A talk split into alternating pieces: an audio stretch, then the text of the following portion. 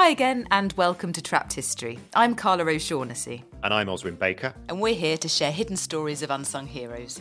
In today's episode, we're heading south, way down south, all the way to the pole, where we will meet the most extraordinary explorer the world has ever known, Roald Amundsen. Well, I've heard of Scott of the Antarctic, and I've also heard of Shackleton, but that's really because my son has been studying explorers at school, and so he knows about Shackleton. He's probably knows a lot more than I do. so that's that's quite an interesting one. I mean, what, what what's your take on that? Do you have you heard of of young children being introduced to people like that? I have not heard of that, and I have young children myself, so perhaps this is something that they will encounter in the next few years. I will keep my ears open for that. Mm-hmm. What I have heard of is uh, in business schools, there are a lot of historical case studies that are used to teach uh, leadership and management and strategy, and Shackleton and Scott feature quite prominently. Uh, Roald Amundsen does not. So, different age group, but same phenomenon. That's the thing, isn't it? I mean, if we know anything about Roald Amundsen, it's that he's the man who beat Scott to the South Pole. And, th- and that's part of the problem. It's Scott who we all know about. That is how Roald is defined. It's the myths, it's the symbolism of Scott's story, the trek to the pole, only to find the Norwegian flag flying there. Amundsen had got there first. Their long, hard, dispiriting trudge back, which they never finish. And, and sort of again in terms of sort of the, the heroic model i'm just going outside i may be some time that tragedy of it all and the problem is there's no room for Amundsen's story in that. As our guest on today's episode puts it, Roald Amundsen's journeys make for boring reading. And that guest is Martin Gutmann, historian, professor, and business coach, whose latest book, The Unseen Leader, recasts what we think of leadership. Martin, it's really lovely to meet you. But is Roald boring? I suppose he's boring compared to Shackleton and Scott. Uh, his his expeditions and his accounts of them do make for exciting reading, I would say, but certainly less so than these more heroic uh, British uh, expedition leaders. And and part of that is because he planned his expeditions down to a T, was very meticulous, but was also able to respond to events in the field in a way that minimized rather than uh, exacerbated the the crises that befell them. And I, think crisis is quite an important thing. It comes through in in in your book. And um, you know, and just to be clear, this is a history podcast. This isn't about business coaching. Um, but I'm I'm fascinated about the the storytelling aspect of it all. I mean, here on Trapped History you know, we're about telling stories and trying to understand stories, but also it seems that, that stories are really important when we're teaching people about business and teaching people about how to work in organizations. And I know, I know that Martin, that yes, you're working at a business school, but you are a trained historian. I mean, how, how do the stories we tell ourselves get in the way of doing things better? You know, humans are storytelling animals, and stories are what we use to make sense of the world around us, both looking back towards history and looking around complex topics uh, today. Stories speak louder than, than dry facts and numbers. And one of our favorite stories, and when I say our, I really mean humanity, is the so called hero's journey, uh, which has been recreated in essentially every Hollywood movie. Yeah. That's Star Wars, isn't it? Star Wars, Harry Potter, uh, you name it. All of these, mm. all of these classic Hollywood pictures, and a lot of classic books as well of a person who is pulled into a crisis uh, and has to work excessively hard to motivate themselves, discover some truth about themselves, uh, motivate the people around them. There's a near death experience, uh, and of course, in the end, they emerge victoriously. And cool. this hero's journey has has been retold for hundreds of years across cultures. We are just addicted to the story. And what I find is when a lot of, uh, let's say, contemporary leadership commentators look for inspiring examples in the past, they gravitate towards stories that match this hero's journey. I think the question we have to ask ourselves is what purpose should these stories serve? So, if we go back to the examples of Scott and Shackleton and Amundsen, Scott and Shackleton and many of these other British explorers, their stories are very exciting. They're really fun to read.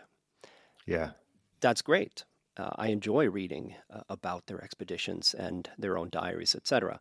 However, and this is where we have to be very clear, if our objective is to learn something about how to conduct polar explorations um, in a successful and efficient way, or more broadly, if our goal, which was my goal in, in this book, if our goal is to extract lessons about leadership, uh, then those are not the best stories to go to.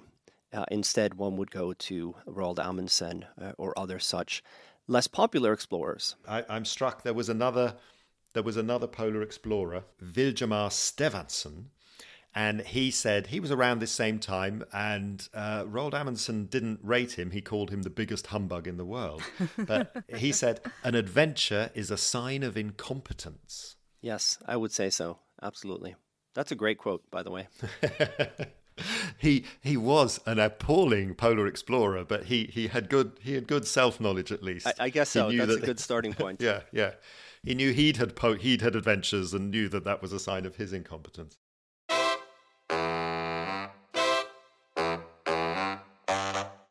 Let's take a whistle stop tour through Roald's own story. And Arctic exploration is right at its beating heart. Spoiler alert, he's not only first to the South Pole, Roald is also first to the North Pole and the first to navigate the Northwest Passage, the fabled sea route over the top of the American continent from the Atlantic to the Pacific. As a young boy growing up in and around Oslo in the 1880s, he was captivated by tales of 19th century British explorers, particularly those of John Franklin, who in the 1840s led a huge expedition to try and find the Northwest Passage. His state of the art ships, the Erebus and the Terror, were swallowed by the pack ice and never seen again. It's a story of bitter cold, boredom, scurvy, starvation, cannibalism, and death. And yet, on reading of Franklin's earlier exploits, Roald later recalled that they thrilled me as nothing I had ever read before. I mean, Martin, it's it's a strange it's a strange old thing, this isn't it? This urge for for desolation and and suffering. I mean, I, I'm reminded of what Buzz Aldrin said when he landed on the moon and he looked out of the window and he said, "Beautiful view, magnificent desolation." I mean, what, what, what is it that draws people to these extremes? I think it's hard to pinpoint what exactly motivates our desire to um, experience this hardship and, and you know explore these these harsh landscapes. But it certainly is a feature that emerges quite strongly during the period of the Industrial Revolution. So we can see it at least in part as a as a yearning for something other than this uh, overly technical and, and safe and secure and convenient world that was created uh, certainly in, in Western Europe and parts of the US in um, the 1800s and beyond. And we see it not just in polar exploration and, and space, as you mentioned, but in, in mountaineering, in people who want to explore the air or explore the oceans. So there is this this yearning, certainly. Well, I'm I'm very happy sitting in my nice warm house, so uh, that, that's where I'm going to stay. I mean, Roald also had some homegrown heroes. Fridtjof Nansen, who would later be awarded the Nobel Peace Prize for his work with refugees, he was a legendary Norwegian polar explorer, and his trek across Greenland in 1888 inspired Roald to look for his own challenges. Given his, his, his love and his fascination with John Franklin's story, it's, it's not that surprising to find that Roald settles on the Northwest Passage as the route towards his own challenges. I think it's that determination that sets him apart from many of his contemporaries. You have somebody who decides at a very, very early age not only that he's fascinated by these explorers, but that he wants to become one. And he is singularly determined to shape himself into the best polar explorer. You also see this later in his life when he when he has become this this famous explorer, at least in Norway, and he's quite popular in the U.S. as well. He never quite feels comfortable when he's not out in the field. So, in some ways, he's the opposite to a lot of these British explorers who endure the hardships but seem to revel in being back in London and telling people about it. Picking up on something you said earlier, Martin, Roald does this single mindedly, and it's part of the contrast between him and the other explorers that he knows what he needs to do to succeed.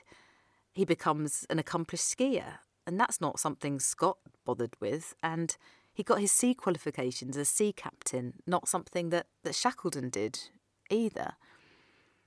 It seems like he was going about things in, in quite a different way, like methodical, very professional. It does seem to work though. Yeah, I, I like to compare it to to sports. You know, if we think about football or basketball, there are these fundamentals that if you would like to be good at the sport, you start to train from very early age. Dribbling the ball in football, uh, shooting layups mm-hmm. in basketball, etc. And for any team to be successful, it doesn't matter how strategic they are, how athletic they might be, these fundamental skills underpin everything else. And in the polar landscapes, that is absolutely skiing and working with sled dogs. And as you already said, right. Amundsen absolutely prioritized this in the selection of his crew, in the training, in the equipment. And it's something that um, the British simply don't prioritize to the same extent and try to find technological fixes for their shortcomings in, in being able to travel across this landscape, or they simply try to overcome it by working harder, by slogging harder, by enduring near starvation uh, and frostbitten feet, rather than um, working on this necessary skill. I mean, you, you talk about starvation. One of one of the other things that that I found fascinating about how Roald deals with it is in terms of his his view of food.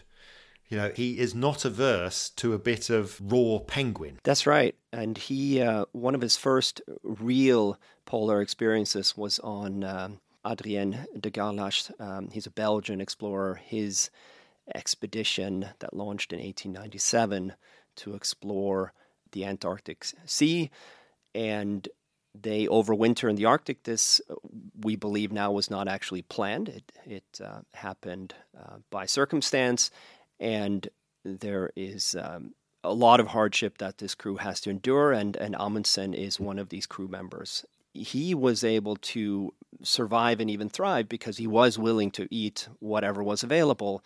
Uh, which requires overcoming uh, certain cultural prejudices about eating penguins and seals, which yeah. uh, a lot of the British and also Belgians had had trouble with. Yeah, and and uh, I gather also that later on it was talking about eating dogs as well. Uh, that's correct. On his successful ski to the South Pole in 1911, he of course brings several dogs with him that pull these large sleds, but they also slaughter some of them and eat them to feed the crew on their way there. And uh, mm. it's, you know, an, an, an act of cruelty that I think is difficult to accept from our perspective today. And it was one that was also, uh, we can tell from Amundsen's writing, something he um, deliberated, but at the end of the day, he had learned from uh, his his many interactions with the Inuit that uh, you had to see dogs as working animals and not as pets. So even though he was quite fond of many of his dogs, he wrote quite lovingly of them in much of his writing. This was simply a step he was willing to take to accomplish this goal. You also mentioned there, Martin, you mentioned uh, the Inuits, the, the local indigenous people in the Arctic when he is sort of racking up experience. Again, he seems to want to learn from them because they are the people who understand what life in those places are like. Here, Amundsen benefits a bit from not being British. You know, in this in this time, the British Empire reigns supreme. Most of its officers and captains, of course, see their culture as the the one to be emulated by others. And so the idea that you can and should learn from an indigenous population is something that few British uh, explorers embody. And Amundsen certainly does. He is he's a pragmatist, so it's not that he always looks to traditional technologies or, or foods. He takes a lot from the Inuit in terms of building igloos, in terms of working with dogs, but he's also one of the first to use uh, small marine petrol and diesel engines, a very risky and new technology at the time, but he sees the, the benefit that it has over steam, which is what uh, the British still favor. I'm fascinated about that actually, in terms of one of the things that, that Roald does. I mean, eh, you know me, Carla, uh, I'm, I'm always banging on about historical technology and the role it plays in changing societies. But but Roald Roald seems a, a bit of a magpie in this regard. By 1903, after trekking through Scandinavian wastes, racking up his experiences, surveying the coastline of Antarctica, as, as you said, Martin. By 1903, he's ready, and he he takes a, a relatively small fishing boat. Um, now, Martin, I'm just going to check with you whether you think that I'm pronouncing the name of the boat correctly. Gjøa? That's pretty good. okay. And he sets off with a crew of just seven people, including himself. And, uh, you know, it's it's an old ship, and it doesn't in any way benefit from the technological clout which the British would throw at polar exploration from Franklin all the way through to Scott. Franklin had, you know, a heating system on, on board his ships. Scott had snowmobiles, these newfangled inventions. But what Roald does, as, as, as you say, Martin, is he fits it with a petrol engine uh, rather than the steam engines which Scott and even Shackleton would rely on. And again, coming back to your sports analogy, Martin, yeah, that is a crucial marginal advantage. Yeah, okay, petrol's flammable, and there's one or two slightly hair-raising fires they have down in the in the engine rooms, but it takes up less space than coal, and so uh, you can have more space for food and supplies, and fundamentally, it means that the engine can be turned on very quickly. Shackleton when his ships were encased in ice, he had to wait hours for his engines to build up a head of steam. And, and when you're trying to break free of the grip of that ice, those hours can be the difference, literally, between life and death.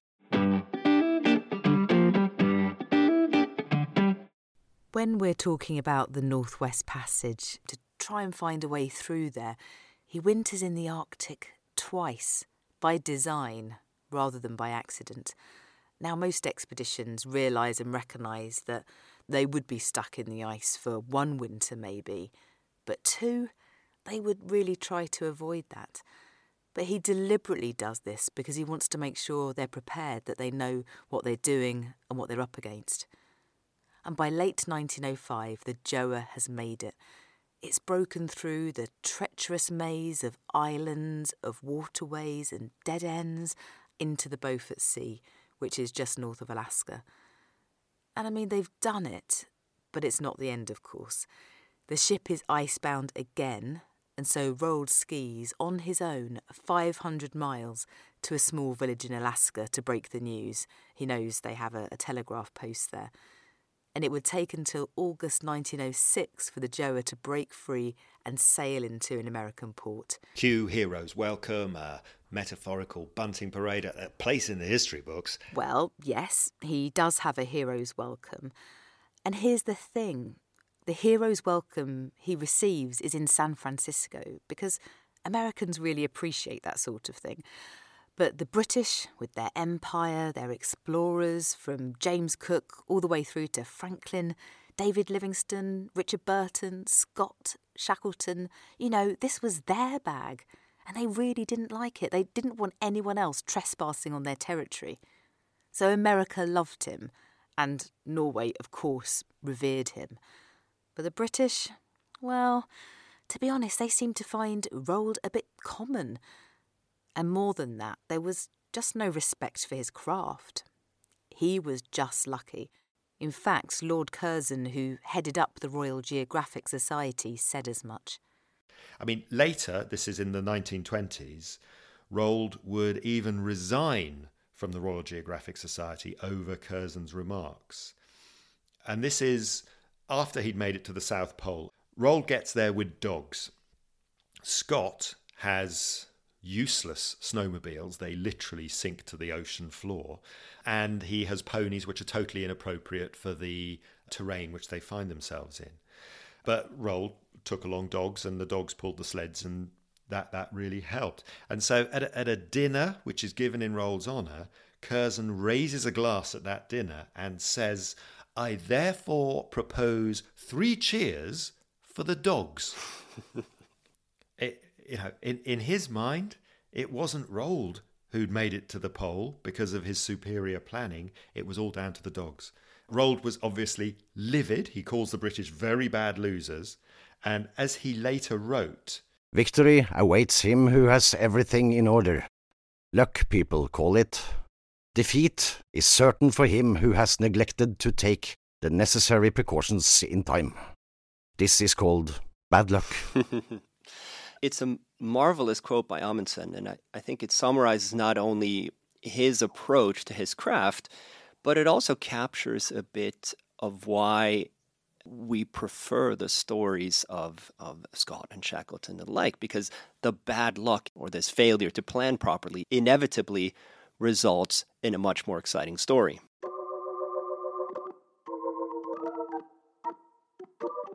the term action fallacy is one that I uh, use in, in the book to describe our mistaken belief that good leaders are characterized by an obsession with action and activity. They respond quickly and vociferously to whatever problem might crop up as they are undertaking their endeavor, whatever that might be, leading a company to a sports team, etc. Put differently, that if we're looking for a leader, it's the person who is the loudest, the person who is doing the most. And this kind of lines up with our preferred Hollywood esque characters, these heroes who barge in, are always leading from the front. What I find is that history's most successful leaders often remain a bit unseen because uh, they prefer deliberate, more subtle actions that align with the circumstances in which they find themselves. And because they do so, it makes them less exciting, it makes them less visible, and we're less likely to identify them or what they do as leaders. Incidentally, hmm. a lot of contemporary research in uh, organizational psychology confirms what I um, find through my historical analysis, which is that we in fact view people who speak more inherently as leaders, even if what they say is completely irrelevant to whatever problem is at hand. it's called the babble hypothesis. We have uh, a tendency to rush in to solve problems before we fully understand them. So, all these things are well documented in psychology as well. I just approach them through the historical lens that I'm more comfortable and familiar with. One of the things that really strikes me about polar exploration is that pretense seems to be part and parcel of the story. And when the facts don't fit the story, they're conveniently changed. Uh, there's the famous one about Shackleton's recruitment ad, which has gone down in history as one of the greatest ads ever seen. Men wanted for hazardous journey, small wages, bitter cold, long months of complete darkness, constant danger, safe return doubtful. Honour and recognition in case of success. I mean, it's it's a it's a rousing advert. Uh, it sounds absolutely wonderful. Problem, of course, is it simply didn't exist. It was never written, and no one has ever found it, despite extensive research. No one has ever found it in any newspaper relating to anything about Shackleton. Oh gosh! And then there's also the people who twist the facts to suit the story of their very own uh, of their very own hero's journey, Martin. I mean, particularly again to the North Pole. You would later have people like Robert Peary and then Richard Byrd making spurious claims that they'd reached the pole based on falsified readings. These were claims, though, that were accepted for most of the last century. When Roald Amundsen died, he didn't know or he didn't think that he was the first person to get to the North Pole. He thought that it was Peary or or Richard Byrd. But but there is one claim to the North Pole that barely lasted longer than the time it took to make it. I mean, one of the reasons that Roald turns to the South Pole in the first place is that he believed that someone else, someone who he'd known already from the Belgica expedition, the one where he was wintering in Antarctica, that someone else had just nabbed the North Pole, a man called Frederick Cook, who said he'd got there in April 1908. I mean, I mean, Martin, I mean, all these three, Peary, Byrd, Cook, they very much fit into your action oriented leader mold, don't they? Yes, I think you're you're absolutely right. And all three of them, as you say, make these claims that are questioned at the time and, and found to be uh, completely uh, fabricated in the end. I think Byrd is, is the most interesting of these characters because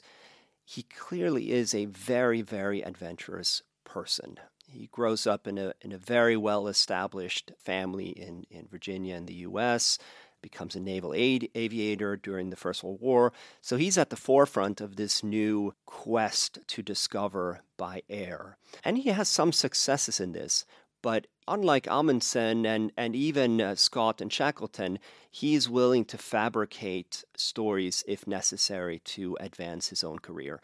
And his, his uh, 1926 faked flight to the North Pole is is classic here. He takes off from Spitsbergen. Incidentally, Roald Amundsen is there at the same time. They're kind of sharing this base. Amundsen right. flies shortly thereafter in an airship, the Norge, to the North Pole. And Byrd suffers all kinds of uh, mishaps. He's not very well prepared, so the skis that he's fabricated for his Fokker trimotor plane don't work properly. One snaps and nearly destroys the plane. Byrd takes off, is gone for a little under 16 hours with his pilot Floyd Bennett, and they come back uh, much sooner than they would have had to to make it to the North Pole. So even at the time, Amundsen doesn't say anything, but I think many people doubted this claim because it's simply not possible to make it there and back. And what you see with Byrd and also with, with Cook is that these sort of spurious claims or exaggerations, let's say, characterize their entire careers. You know, Frederick Cook also claimed to be the first to have climbed Mount McKinley, Denali, in Alaska. Uh, that's completely disproven. He the summit photo that he provides was taken about 30 kilometers away from the actual summit. Oh, really? Yeah, it's called Fake Peak today. so you know he he kind of builds his career on these fabrications. I'm glad you mentioned Frederick Cook because that takes us to the best bits of Roald's story, the poles. Now, in 1908, just a couple of years after returning from the Northwest Passage, Roald is planning his next move. And yes, it's to the North Pole. He's worked everything out, he's meticulous as always. He's got his team, a relatively small team of 19 men, and he's got nearly a hundred sled dogs. He's got his ship, the Fram. This is one of the most easily pronounceable Scandinavian names on this episode. And then he gets news that Cook has reached the North Pole. So, what does he do? I think the word today would be pivot, uh, but Roald simply heads south instead. He knew, of course, that Scott was already intent on the South Pole.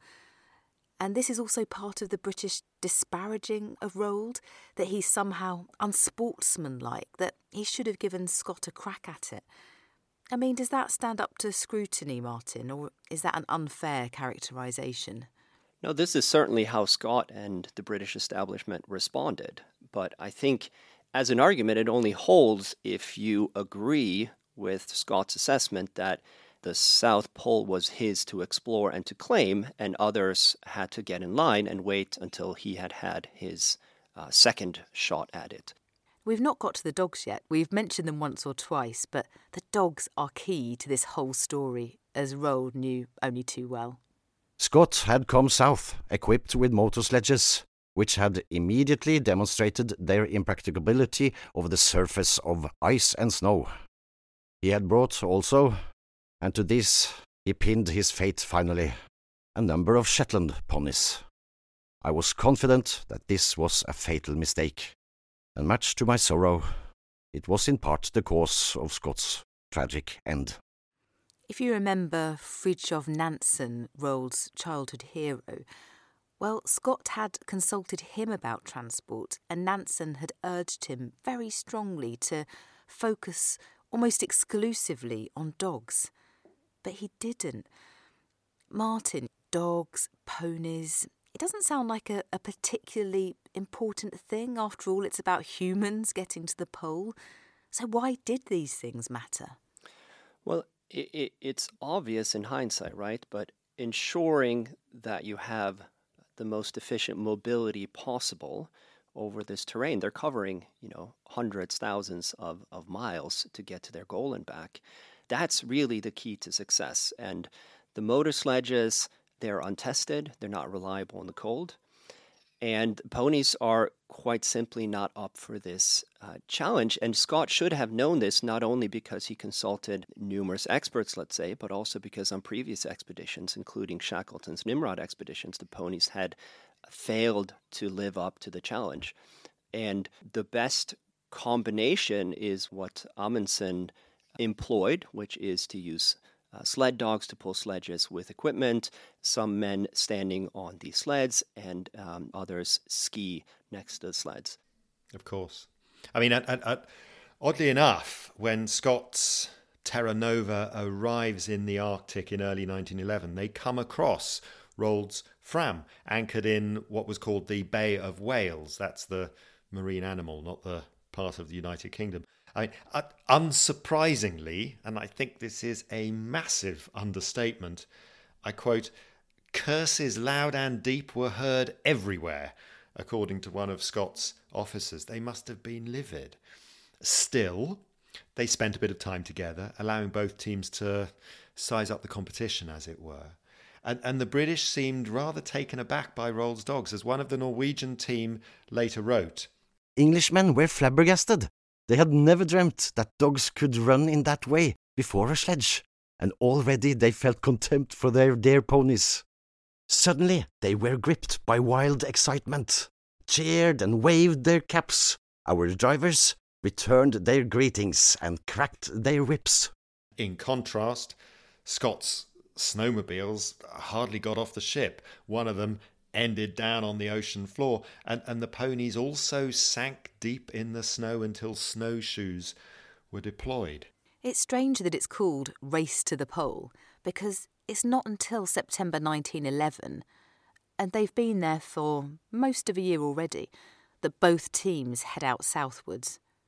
Roald has one of his rare mishaps when the temperature drops to minus 56 degrees, so he has to return back to base and regroup.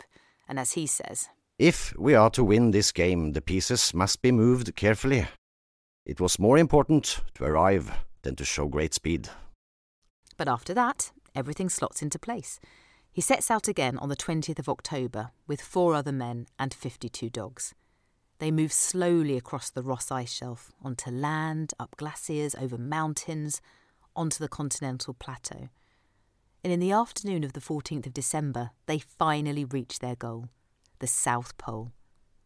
After a few days at the pole, they turned around and trekked back to the Fram, arriving on the 25th of January 1912 after 99 days, 2,100 miles. Of the 52 dogs which set out with them, sadly only 11 made it all the way. Scott reached the pole on the 17th of January, but never made it back to the Terra Nova. Edgar Evans collapses on the 17th of February and Lawrence Oates famously walks out into a blizzard on the 16th of March. Scott and his remaining team members, Henry Bowers and Edward Wilson, die of cold, exhaustion, and starvation on the 29th of March 1912. It's it's it's tragically sad, but but this is in some ways this is part of the problem for Roald. We find ourselves talking about Robert Falcon Scott, not Roald Amundsen. It's not Amundsen of the Antarctic, it's Scott of the Antarctic, and it's it's the tragedy of Scott's polar misadventure, which we all know about, not Roald's measured, calm, sensible expedition. I mean, Martin, this this does seem to chime with a lot of what you say in the unseen leader. It may seem a bit too glib to to ask this, but are there lessons that we can learn and that we can apply to our own lives about the way that Roald dealt with the things that he was faced with? What Roald does so well is that he's exceptionally meticulous in his planning. He is entirely pragmatic when it comes to making choices around uh, equipment, around uh, technologies, and, and people, uh, whatever serves the purpose the best. Doesn't matter if it's an indigenous technology or something brand new. But also in the in the field, he has a very democratic, a very humble way of leading his men, of soliciting their input, but at the end of the day, making the decisions uh, himself. And that seems to resonate very well with the people who accompany him on these trips. So I think these are lessons we can all apply that success lies neither just in planning nor in what you do once you're underway on whatever endeavor it is you're you're undertaken. Again, this can be a business context or sporting context or uh, Arctic exploration. I think you have to remain adaptable, remain aware of how circumstances are changing, and make uh, adjustments accordingly. And he quite simply excelled in both of these areas the, the pre expedition and during the expedition. Remember that Roald had originally wanted to get to the North Pole. Well, he does that too. On the 12th of May 1926, after two failed attempts, he gets there, though this time by air, flying over the pole in the airship Norge. Remember too that Cook and later Peary and Byrd claim to have got there first, and so Roald would never have conclusively known that in fact it was him. The first to navigate the Northwest Passage, the first to walk to the South Pole, the first to fly over the North Pole. And the reason he would never have known is that two years later, on the 18th of June 1928, in an attempt to rescue his friend Umberto Nobile, the designer and pilot of the Norge, who was stranded on an ice floe, Roald climbed aboard a Navy airplane to search the Barents Sea, and he was never seen again.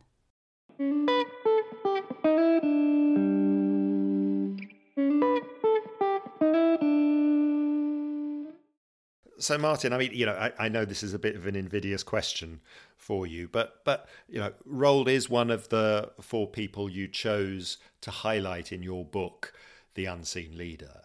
I mean, is is it is it at all possible to sum up a life like that? In some ways, it's very easy to sum up a life like Amundsen's because he was so singularly focused. He lived for exploration, and when he was not in the far north or far south, he was planning his next trip. Uh, so that that was his his life. The other way to look at his life is that it takes place at a very interesting time in history. So when he undertook the successful navigation of the Northwest Passage aboard the Gjøa at the start of the century, uh, he didn't have any wireless technology with him. They were really on their own. And by the time he wraps up his career in the mid 20s, it's an entirely different world.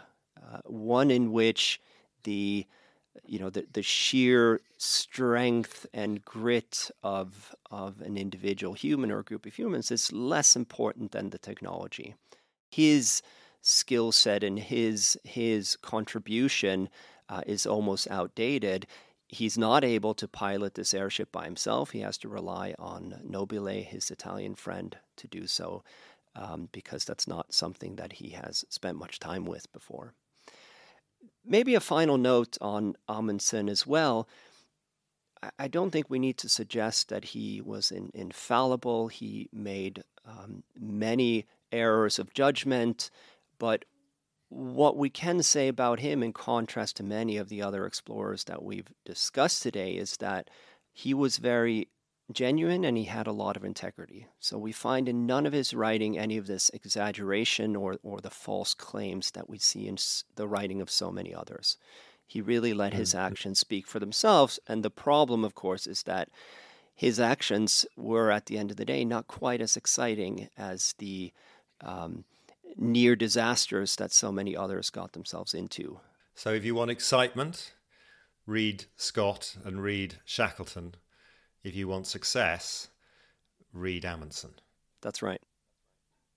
Martin, it has been an absolute delight and a fascination to talk to you today. Thank you so much, Oswin, and thank you, Carla.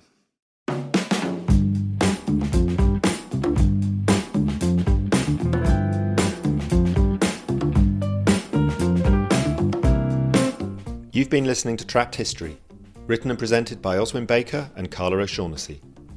Our engineer has been MK Lee, and the Trapped History theme is by Pavlo Buterin. You've also heard the voices of Stian Pedersen and Tim Redman. If you've enjoyed this episode of Trapped History, please tell your friends and give us a rating, it really helps. And head over to trappedhistory.com for the Hall of Fame, bonus episodes, and more. Thanks for listening, and see you soon.